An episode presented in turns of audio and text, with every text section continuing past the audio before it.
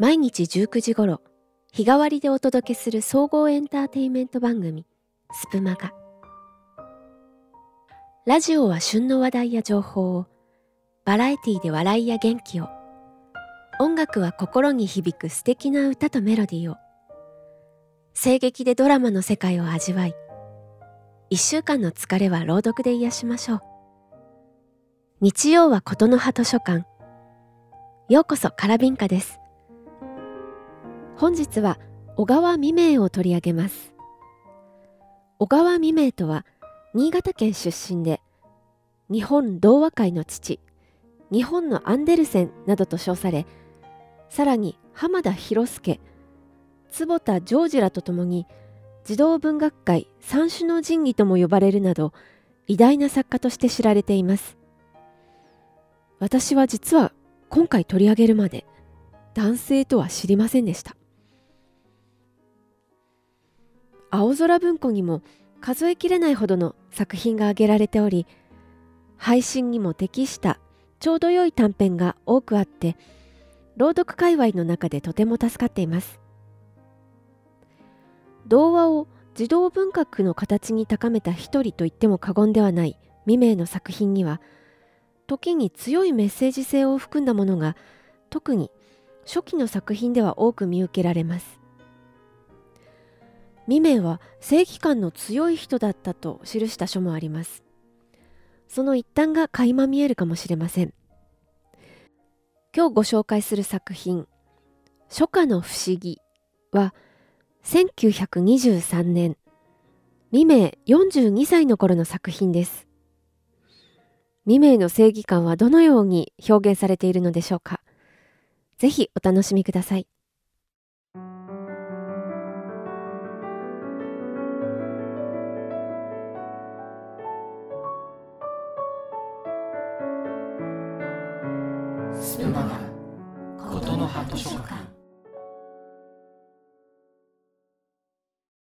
小川未明。初夏の不思議。百姓のおじいさんは今年ばかりは精を出して夏の初めに早くいいスイカを町へ出したいと思いました。おじいさんは肥やしをやったり蔓を伸ばしたりして毎日のように畑へ出てはどうかいいスイカがなりますように。と心の中で太陽に祈りました。その甲斐があっていいスイカがなりました。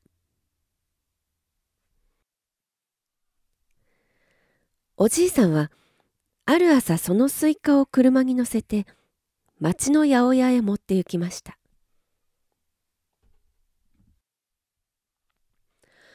まあ見事なスイカですねとそれを見た八百屋の主人もおかみさんもびっくりしました。今年は丹精の甲斐があっていいやつがなりましたとおじいさんはホクホクしました。それにいつもよりかはようございましたねと八百屋の主人が言いました。お日様の照り塩梅がバカにようございましたものでこんなにいいやつがなりました。とおじいさんは喜んで自分の作ったスイカを眺めながらタバコをパクパクと吸っていました。そうですともなかなかの丹精じゃありません。と八百屋の主人もおかみさんもおじいさんに同情をしないものはありませんでした。おじいさんはスイカを八百屋に卸して自分はまた静かな平和な村に空車を引いて帰って行きました。これから次々と成長する畑の野菜物に手を入れてやらなければなりません。それでおじいさんはなかなか暇というものがありませんでした。八百屋の主人は小僧を呼びました。このスイカを担いで出て売ってこいと言いました。少し値は高いが走りではありこんなにいいのだから売れないことはないと主人は考えました。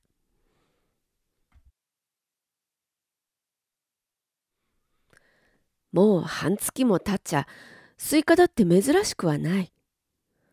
今なら値が張っても売れるだろう。と主人は付け加えて言いました。小僧は遠方からこの店に雇われてきていました。正直な少年でありましたが生まれつきものを言う時にどもる癖がありました。そして咳き込めばますますどもるのでありました。だから小僧がものを言う時分には耳たぶが赤くなって平生でさえなんとなくその様子が哀れに見られたのであります。小僧は主人に言いつかって両方のかごにいくつかのスイカを分けて入れました。それを担いで町の中を売って歩きました。また寂しい屋敷町の方へと入っていったのであります。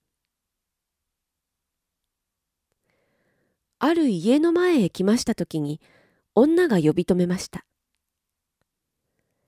家の中からもうそんなに若くはない年を取った女が出てきて「どれスイカを見せておくれ」と言いました。小僧は肩からかごを下ろしました。女はかごの中を覗いていろいろスイカを取って見ていましたがそのうちに一つ一つ値を聞き始めました。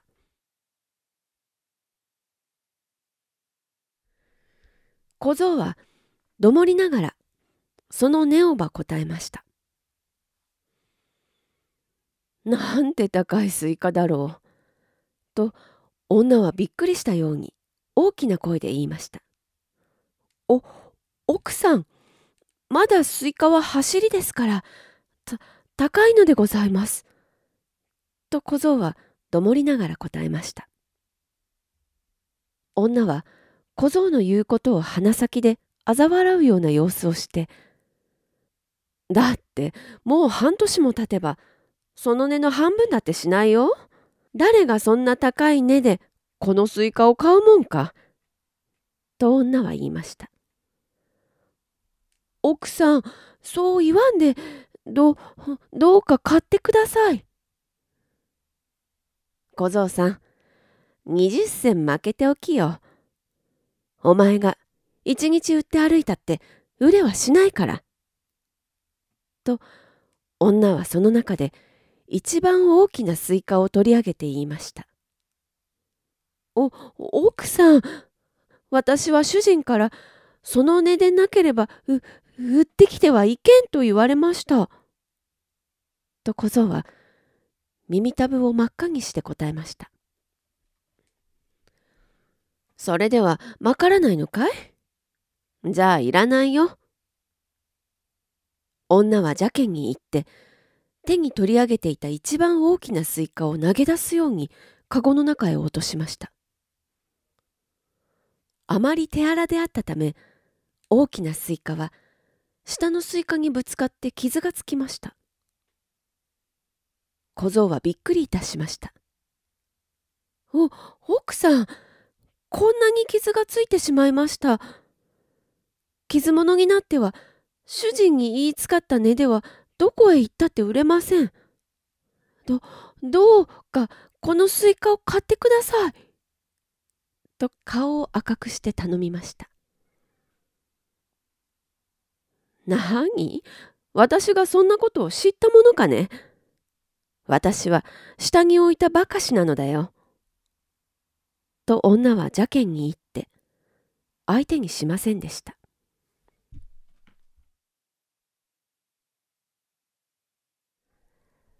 このありさまを誰も見ていたものはありません。ただ太陽だけが空から眺めていました。小僧は途方に暮れて目にいっぱい涙をためていましたちょうどこの時あちらから霞んだ往来をまだ若い薬売りがやってきました23年前までおじいさんが薬を売りにやってきたのでしたがこの頃は隠居でもしたのか？まだ若い男が。旅からわざわざこの村の方までやってきて薬を売るのでありました。先祖代々の家電一切の妙薬と言って歩いてきました。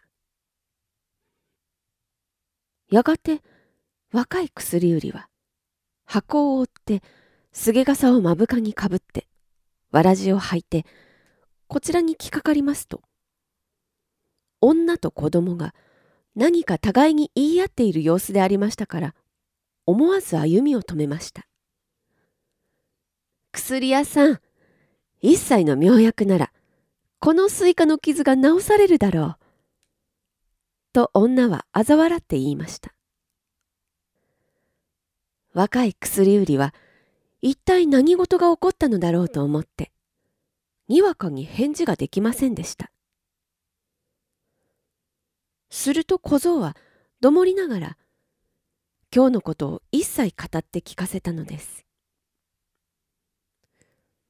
この話を聞いた薬売りは静かに顔を上げて「奥さんそれはあなたの方が無理です」と言いました女は大層怒りました何が無理かお前こそいい加減な嘘を言って人をごまかそうと思っているじゃないか。一切の妙薬ならこのスイカの傷を治してごらん。と言いました。若い薬売りはしばらく黙っていましたが、奥さん、治してみせます。と言って、背に負っている箱を下ろしました。そして中から金色の薬を取り出してその薬を水で溶かしてスイカの傷口に塗りました太陽の暖かな光のために薬は流れて大きなスイカを金色に染めてしまいました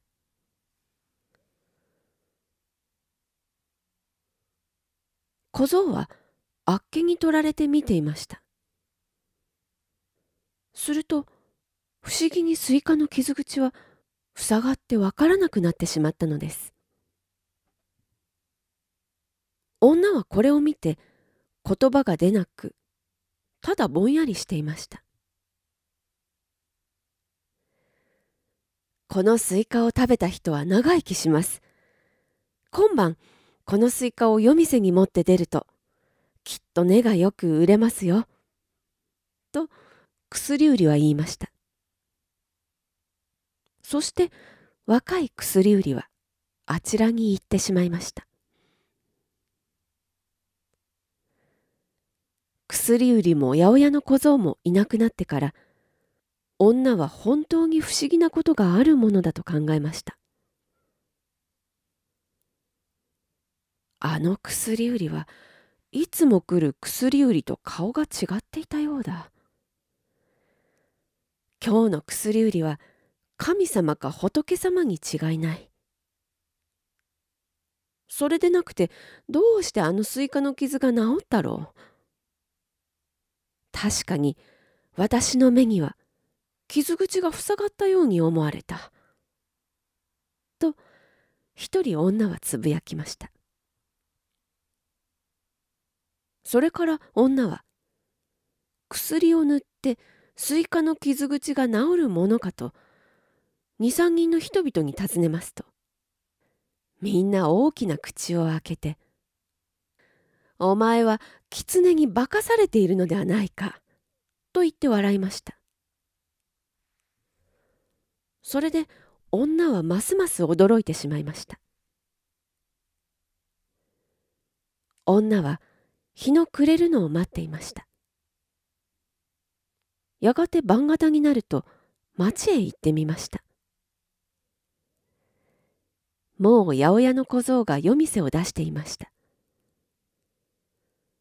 そしてちょうどひげの白い老人がその前にうずくまって例の金色のスイカを取り上げカンテラの火に照らして眺めていました。女はこのありさまを見るとそばへ寄ってきて「小僧さんこのスイカを私に売ってください。少し子細がありますから」と言って銭を払っておじいさんの手から奪うようにして持って行きました空はよく晴れてきれいな星の光がいくつもこの町を照らしていました女は家に帰ってランプの下でもう一度よくスイカを見ました。しかしどうしたことか傷口が分かりませんでした。その時家中の者がみんな出てきてランプの下に集まりました。そして女の話を聞いてスイカをめいめいが手に取って眺めて不思議がりました。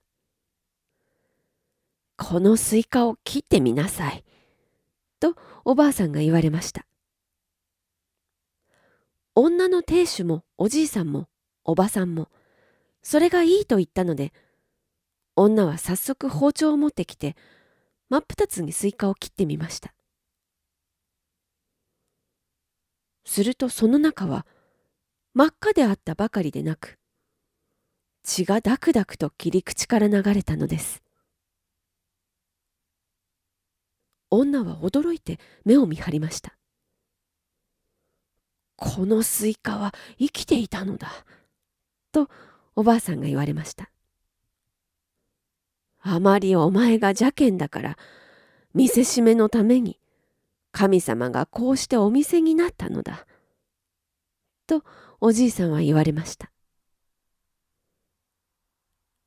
丸いみずみずしい月がちょうど窓から覗いていました。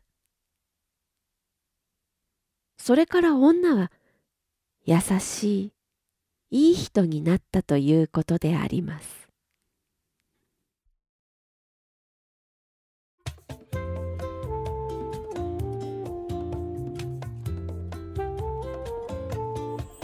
スプことの葉図書館。いかがでしたか？初夏はスイカの季節でもあります。